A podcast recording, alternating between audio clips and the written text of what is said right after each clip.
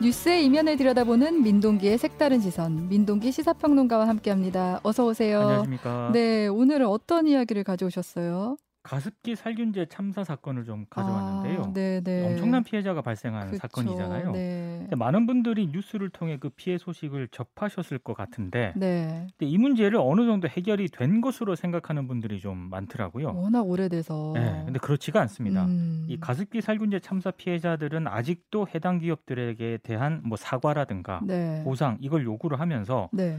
지금 이 시각에도 시위, 집회, 토론회를 이어가고 있거든요.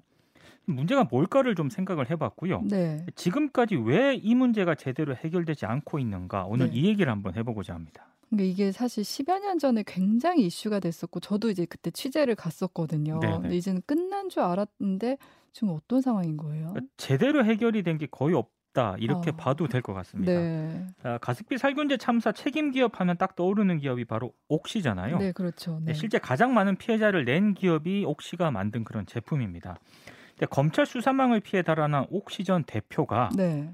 인도에서 네. 어린이 안전 지킴이로 활동을 하고 있는 게 최근에 확인이 됐습니다. 어린이 안전 지킴이요? 네. 이 어. 거라브 제인이라는 사람인데요. 네. 2006년부터 6년간 옥시 한국법인 마케팅 총괄이사와 대표이사를 역임을 했고요. 네. 2016년에 검찰이 피의자 신분으로 이 거라브 제인을 불렀거든요. 네. 검찰 소환에 응하지 않고 해외로 도망갔습니다. 어. JTBC가 이 거라브 제인의 행적을 추적을 했는데 네. 옥시 모기업의 인도법인 대표로 활동을 하고 있었고요. 동시에 지금 인도에서 활동하고 계신 그렇습니다. 거죠. 네. 그리고 동시에 남아시아와 중동 아프리카 본부를 담당하는 선임 부사장도 맡고 있었습니다. 잘 나가시네요. 어. 굉장히 잘 나가고 오. 있고요. 굉장히 어이가 없는 건 이 네. 거라브 제인이 인도 현지에서 네. 자신이 위생 안전 지킴이라면서 뉴스에도 얼굴을 드러냈다는 점입니다. 어, 숨어 있지 않고 얼굴도 드러내고. 공개적으로 활동을 하고 있고요. 네. 이 거라브 제인은 한국 피해자들에게 아직까지 사과도 하지 않고 있는 그런 인물입니다. 아니 지금 해외로 도피한 것도 어처구니 없는데 더구나 잘 나가고 있고 거기다 어린이 안전 지킴이, 위생 안전 지킴이를 한다는 게 정말 어이가 없어요. 근데 옥시만 그런 책임이 있느냐? 국내 기업들도 책임을 좀 아. 느껴야 됩니다. 네. 이것도 이제 JTBC가 가습기 살균제 참사를 일으킨 국내 기업들의 홈페이지 사업 보고서 등을 모두 조사를 했거든요. 네. SK케미칼, SK이노베이션, 애경산업, 롯데쇼핑, 홈플러스, LG생활건강, 이마트, GS리테일 등 이 기업들의 사업 보고서를 모두 조사를 했습니다. 어. 근데 최소한 그 가습기 살균제 참사와 관련해서 네. 어, 내용이라든가 반성하는 모습들이 사업 보고서에 담기는 게 상식이잖아요. 네, 네, 네. 근데 어디에도 이 가습기 살균제 참사에 대한 반성도 없었고 네. 최소한의 사실관계를 파악할 수 있는 그런 내용, 공간 어. 하나도 없었다고 합니다. 뭐 제대로 반성도 하지 않고 알리지도 않고 숨기는데 급급하다고 봐야겠네요. 그러니까 사업 보고서 등에서 이렇게 공개가 안 되니까 네. 아무래도 그렇게밖에 해석이 안 되는데요. 근데 가장 큰 문제는요. 네. 이 기업들이 피해자 보상 문제에 대해서 굉장히 소극적이라는 점입니다. 어? 음, 올해 초 가습기 살균제 피해 조정 위원회가 네. 9개 기업에 9,200억을 내라고 결정을 내렸거든요. 네. 근데 옥시와 애경이 이걸 거부했습니다. 왜요? 기업 간 분담 비율을 좀 조정해야 한다 이렇게 얘기를 하고 있는데 아 서로 좀 더 누가 많이 내고 누가 적게 내고 이거 갖고 지금 싸우는 그렇습니다. 거예요. 이들의 네. 주장은 SK 케미칼이 네. 가습기 살균제 원료 물질을 만들었으니까 네. SK 케미칼이 비용을 더 부담해야 한다 이렇게 주장을 하고 있고요. 네. SK 쪽은 이런 주장에 대해서 침묵 모드입니다. 음. 나머지 기업들은 또 어떠냐? 네. 역시 침묵 모드입니다. 어. 그러니까 이제 서로 책임을 좀 떠넘기면서 네. 피해자 보상 논의는 지금 제자리 걸음 상태라는 얘기인데 음. 그럼 정부가 굉장히 중요하잖아요, 입장. 그렇죠. 네. 정부는 개입하지 않겠다 이런 입장이고요. 근데 조정위에서 9,200억 원을 내라고 했는데 그 비율에 대해서는 뭔가 명확하게 기준을 안 냈던 그렇습니다. 건가요? 예. 어.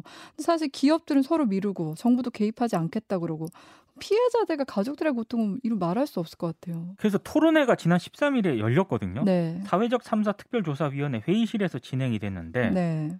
참사가 발생한 지 올해로 11년째입니다. 아. 예, 횟수로. 피해자들이 여전히 지옥 속에 있다 이렇게 아. 호소를 하고 있고요. 네. 심지어 토론회에서 마지못해 살아간다 이렇게 얘기를 한 피해자도 있었고 아. 24시간 산소호흡기를 코에 꼽고 있어야 하는 피해자도 있었고 네. 폐 기능이 이제 30%도 남지 않아 가지고요. 아, 굉장히 힘겨워하는 그런 피해자들도 있었습니다. 네. 음. 근데 이분들이 또 토론회에 참석을 했습니다. 네. 그동안 가해 기업의 적반하장식 태도 때문에 굉장히 힘들어 했었는데 네. 예, 특히 이제 10년이 넘는 싸움을 하고 있지 않습니까? 그렇죠. 그래서 토론회에 참석을 했던 그런 기자들이 쓴 기사를 보면 네. 많은 피해자들이 지금 지쳐 있는 상태다. 네, 이렇게 지적을 하고 있습니다. 그러니까 아무리 호소해도 누구 하나 들어주지 않으니까 그렇죠. 정부가 너무 방관하고 있는 거 아닌가 그런 생각도 들고 정부도 방관을 하고 있는 건 분명한 것 같고요. 네. 그리고 여러 가지를 생각하게 만드는 사건이 최근에 발생을 했는데 어, 이것도 JTBC가 보도한 내용이거든요. 네. 가습기 살균제 참사가 발생했을 때 SK와 애경을 수사했던 검사가 있습니다. 네, 네, 네. 아, 근데 이 검사가 네. 아, 두 기업을 변호해온 로펌에서 지금 일을 하고 있는 것으로 확인이 됐거든요. 이거는 약간 이해충돌 논란도 있을 것 그렇죠. 같은데. 한 네. 검사는 법무법인 태평양 소속으로 있는데 네. 2019년 검찰이 SK 케미칼하고 애경 관계자들을 재판에 넘길 때 이 네. 검사가 사건을 직접 담당을 했다고 합니다. 네. 재판에서 태평양은 두 기업의 변호를 맡았고요. SK와 애경은 지난해 1월 1심에서 무죄 판결, 어. 2심 재판이 진행 중인 지난달 24일 해당 검사가 태평양에 입사를 합니다. 어. 태평양 측 입장을 들어봤거든요. 네. 검사 시절 담당했던 사건은 원칙적으로 배당하지 않기 때문에 문제 네. 없다. 이런 입장을 내놓고 있습니다. 아니 그래도 이제 같은 로펌에 있으니까 뭐 방어 논리를 알려줄 수도 있는 거고 그런 거 아닌가 이렇게 생각이 드는데. 그게 이제 상식적인 의문인데 네. 그쵸. 문제 네. 없다는 입장을 밝히고 어, 있습니다. 또 이런 사례가 있다고요. 혹시 한국 법인의 존 리 대표 등을 수사했던 부장 검사가 있거든요. 네. 지난해 법무법인 광장에 취업을 했는데 네. 광장은 SK 케미칼 측의 변호를 맡고 있습니다. 아. 근데 해당 부장 검사 프로필을 보니까 검사 시절 처리한 주요 사건으로 가습기 살균제 참사를 내세우고 있거든요. 네. 광장 쪽에서도 입장을 내놓았는데 음. 부장 검사가 맡았던 관련 수사는 2016년에 마무리가 됐고 네. 당시 광장은 옥시의 피해자 배상 지원 업무에만 관여했다. 음, 관련이 역시 없다. 큰 네. 문제 없다 이런 입장인데 음, 네. 더 중요한 것은요. 네. SK 케미칼하고 애경의 항소심 재판이 지금 진행 중입니다. 아직 끝나지 않았습니다. 네. 근데 피해자들이 만약에 이 두 사람의 행보를 봤다면 무슨 생각을 하고 있을까? 네. 어떤 심정일까? 이런 생각을 한번 해보게 됩니다. 그러니까 피해자를 지금 시위를 이어가고 뭐 토론에서 울분을 토했다 얘기하는데 말씀 들으니까 어, 누구 하나 내 편이 없다는 생각이 들 수밖에 없는 것 같아요. 그렇습니다. 제가 이 문제가 왜 해결이 제대로 안 되느냐 이걸 서두에서 말씀을 드렸잖아요. 네. 근데 그러니까 지금까지 소개해드린 상황하고 가해 기업들이 보인 태도 그리고 수사했던 검사들 일부 검사들이긴 하지만 이 행보만 좀 보면 이게 왜 해결이 안 되는지 좀 어, 이해가 저는 네, 네, 네. 가거든요. 네. 그리고 바스쿠토 툰작이라고 전 유엔 인권 이사회 특별 보고관이 있는데요. 네. 아, 근데 2015년에 방안을 해서 가해 기업들을 직접 조사를 했던 담당자거든요. 근데 최근에 피해자 보상 논의가 사실상 중단이 된 것과 관련해서 굉장히 우려스럽다라고 비판을 했고요. 네. 한국 정부와 기업들을 향해서는 끔찍하고 무책임한 일이라고 역시 강도 높게 비판을 했습니다. 아. 그리고 지금 경실련이라든가 참여연대, 환경운동연합 등 주요 시민단체들이 국민연금을 최근에 규탄하는 성명을 발표를 했는데요. 국민연금이요? 아, 네. 가습기 살균제 참사 주요 피의자들에 대한 처벌이 확정된 게 2016년이거든요. 근데 그 이후에 네. 국민연금이 혹시 영국 본사인 레킷 벤키저 주식 투자를 조금씩 확대를 해왔다라고 합니다.